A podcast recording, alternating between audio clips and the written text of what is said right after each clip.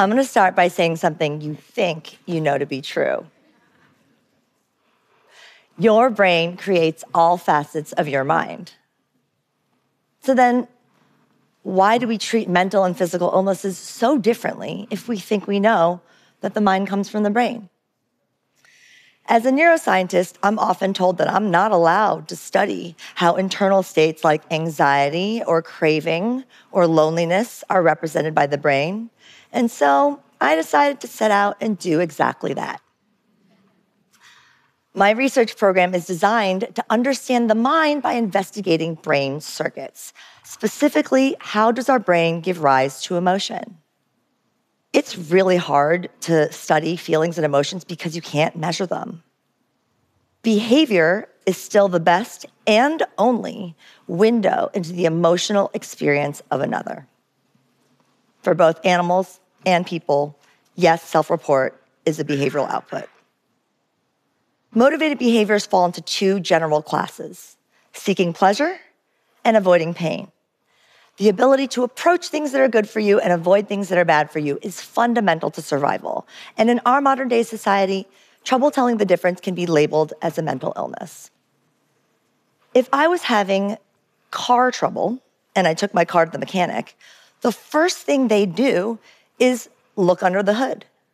But with mental health research, you can't just pop open the hood with the press of a button. So, this is why we do experiments on animals, specifically in my lab, mice. To understand the brain, well, we need to study brains. And for the first time, we actually can. We can pop open the hood. We can look inside and do an experiment and see what comes out. Technology has opened new windows into the black box that is our minds.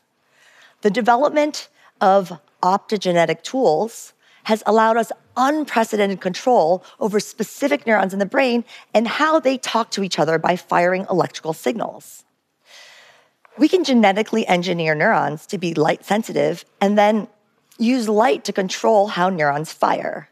This can change an animal's behavior, giving us insight into what that neural circuit can do. Want to know how scientists figured this out? Scientists developed optogenetic tools by borrowing knowledge from other basic science fields. Algae are single celled organisms that have evolved to swim towards light.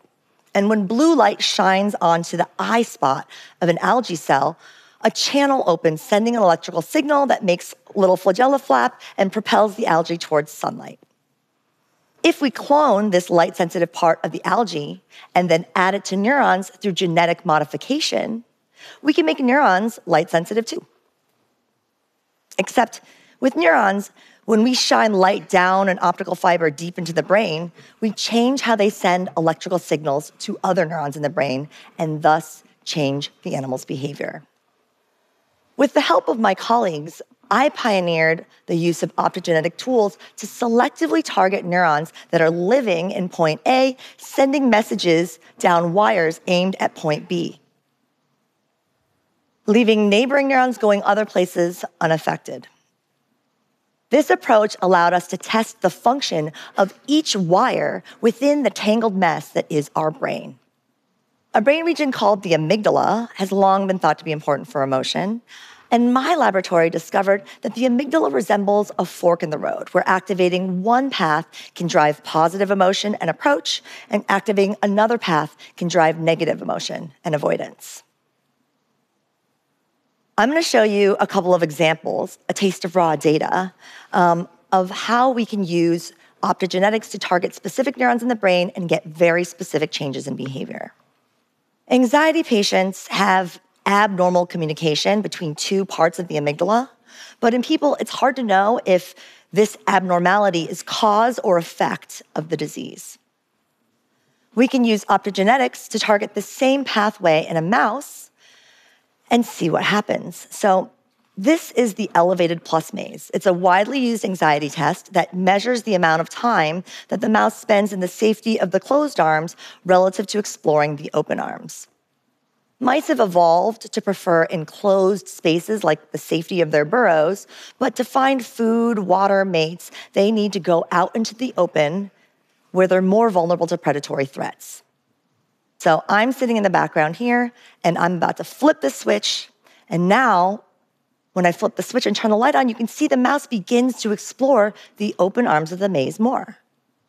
And in contrast to drug treatments for anxiety, there's no sedation, no locomotor impairment, just coordinated, natural looking exploration.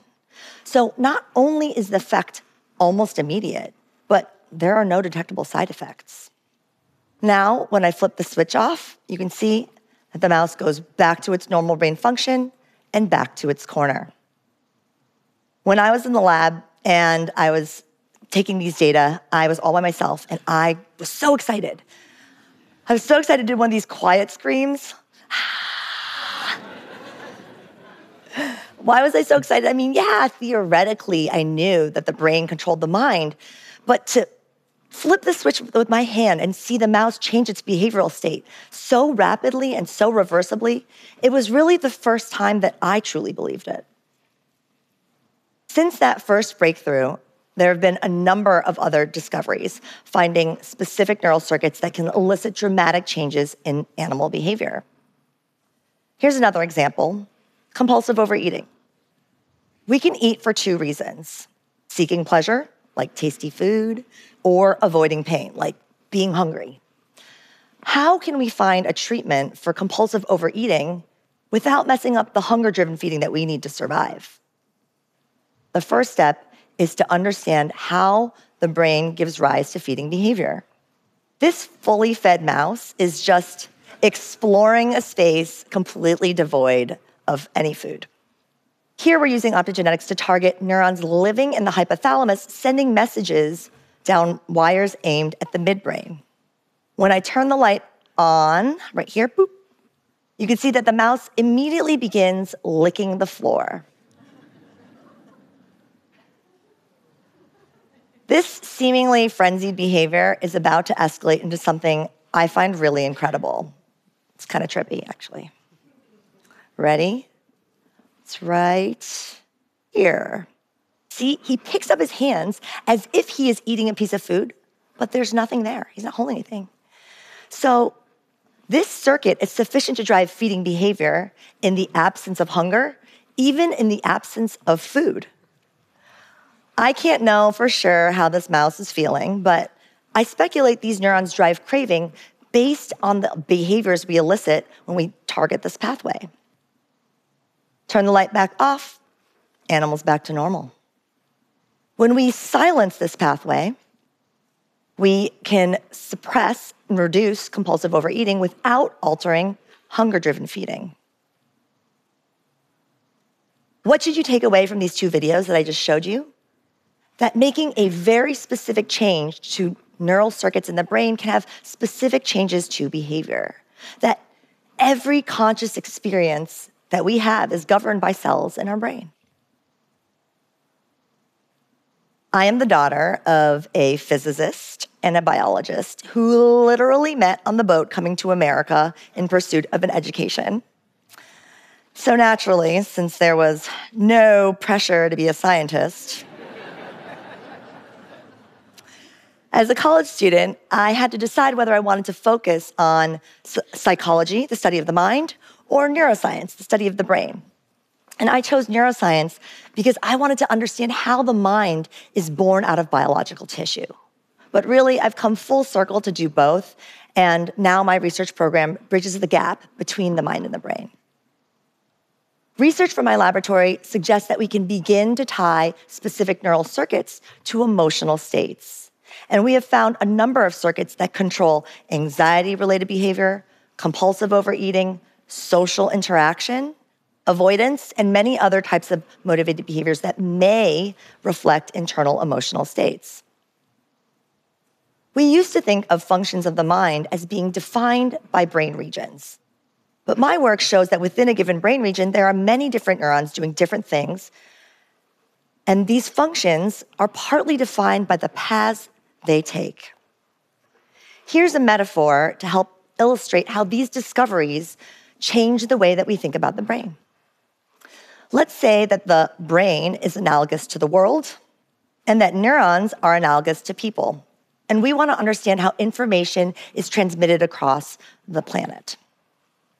Sure, it's useful to know where a given person is located when recording what they're saying. But I would argue that it's equally important to know who this person is talking to, who is listening, and how the people listening respond to the information that they receive. The current state of mental health treatment is essentially a strategy of trial and error. And it is not working. The development of new drug therapies for mental health disorders has hit a brick wall with scarcely any real progress since the 1950s. So, what does the future hold? In the near future, I expect to see a mental health treatment revolution where we focus on specific neural circuits in the brain. Diagnoses will be made based on both behavioral symptoms and measurable brain activity. Further in the future, by combining our ability to make acute changes to the brain and get acute changes to behavior with our knowledge of synaptic plasticity to make more permanent changes, we could push the brain into a state of fixing itself by reprogramming neural circuits. Exposure therapy at the circuit level. Once we switch the brain into a state of self healing, this could potentially have long lasting effects with no side effects. I can envision a future where neural circuit reprogramming represents a potential cure, not just a treatment. Okay, but what about right now? If from this very moment forward, each and every one of you left this talk and truly believed that the mind comes entirely from cells in your brain, then we could immediately get rid of negative perceptions and stigmas that prevent so many people from getting the mental health support that they need. Mental health professionals, we're always thinking about what's the next new treatment. But before we can apply new treatments, we need people to feel comfortable seeking them. Imagine how dramatically we could reduce the rates of suicides and school shootings if everyone who needed mental health support actually got it. When we truly understand exactly how the mind comes from the brain, we will improve the lives of everyone who will have a mental illness in their lifetime, half the population, as well as everyone else with whom they share the world. Thank you.